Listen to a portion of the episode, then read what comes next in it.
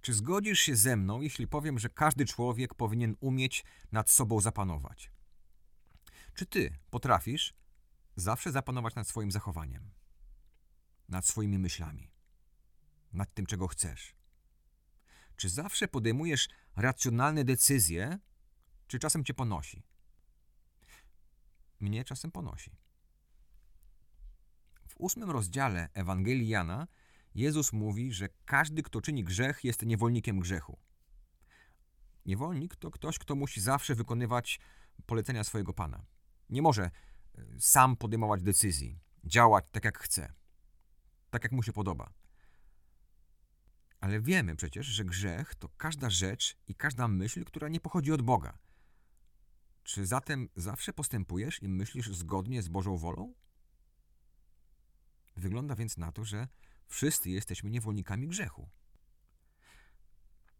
Na szczęście w tej samej rozmowie, chwilę później, Jezus wypowiada słowa: Niewolnik nie zostaje w domu na zawsze, to syn zostaje na zawsze. Jeśli więc syn was wyzwoli, będziecie naprawdę wolni. Co to znaczy, że jeśli syn nas wyzwoli, będziemy naprawdę wolni? W liście apostoła Pawła do Rzymian w rozdziale szóstym czytamy, że jeśli zaufaliśmy Jezusowi, to nasza grzeszna natura razem z Nim umarła na krzyżu. Paweł pisze, bo jeśli jesteśmy złączeni z Nim w podobieństwie Jego śmierci, tym bardziej będziemy w zmartwychwstaniu, wiedząc, że nasz stary człowiek został razem z Nim ukrzyżowany, aby grzeszne ciało zostało zniszczone i abyśmy już dłużej nie byli zniewoleni przez grzech.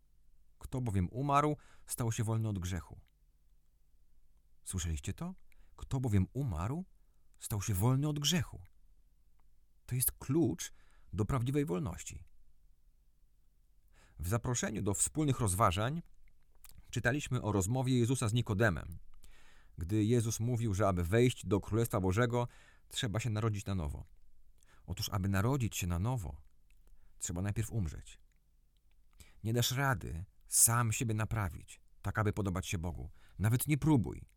Musisz umrzeć i narodzić się z ducha jako nowe stworzenie. Do takich właśnie ludzi Paweł pisze list do Tesaloniczan, którego czwarty rozdział mieliśmy dzisiaj przerabiać. Paweł zachęca w nim właśnie do postępowania zgodnie z zasadami, jakie im przekazał. Zasadami, które podobają się Bogu. Paweł zachęca do panowania nad sobą, ponieważ mają taką możliwość. Paweł pisze do tych, którzy umarli i którzy narodzili się na nowo, a więc nie są już niewolnikami swoich rządz, swoich słabości, swojej przeszłości. Czytamy, że Pan powołał nas nie do nieczystości, lecz do uświęcenia. A ten, kto lekceważy ten fakt, lekceważy nie człowieka, lecz Boga. Tego, który nas obdarza swoim Duchem Świętym. Bóg od ciebie oczekuje, że będziesz brzydził się grzechem. Źle powiedziałem. Jeśli narodziłeś się na nowo, to brzydzisz się grzechem. Ale czasem o tym zapominasz. Bóg oczekuje, że nie będziesz o tym zapominał. Twoje serce powinno stale pragnąć czystości przed Bogiem. Czy tak jest w Twoim przypadku? Niedawno mówiliśmy o tym, że nawet chrześcijanin potrzebuje wsparcia.